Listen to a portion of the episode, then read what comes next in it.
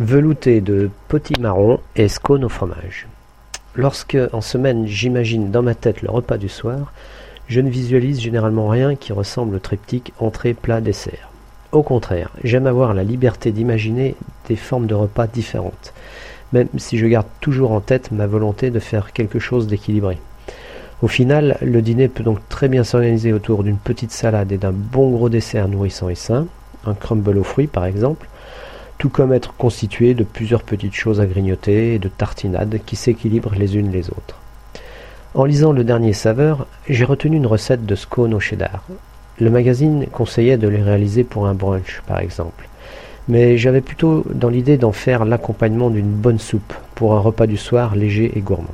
Et évidemment, j'ai bien été incapable de suivre la recette, et j'ai remplacé le cheddar par de la tome de brebis, les graines de courge par des graines de tournesol. J'ai cependant gardé la courge pour la soupe, un délicieux velouté au potimarron. Je ne vous donne pas la recette, il suffit de le découper, d'enlever les pépins, on garde la peau et de le cuire 20 minutes dans une marmite avec de l'eau à hauteur. Ensuite, on ajoute des épices, un peu de sel et de la crème d'avoine ou de soja liquide, on mixe et le tour est joué.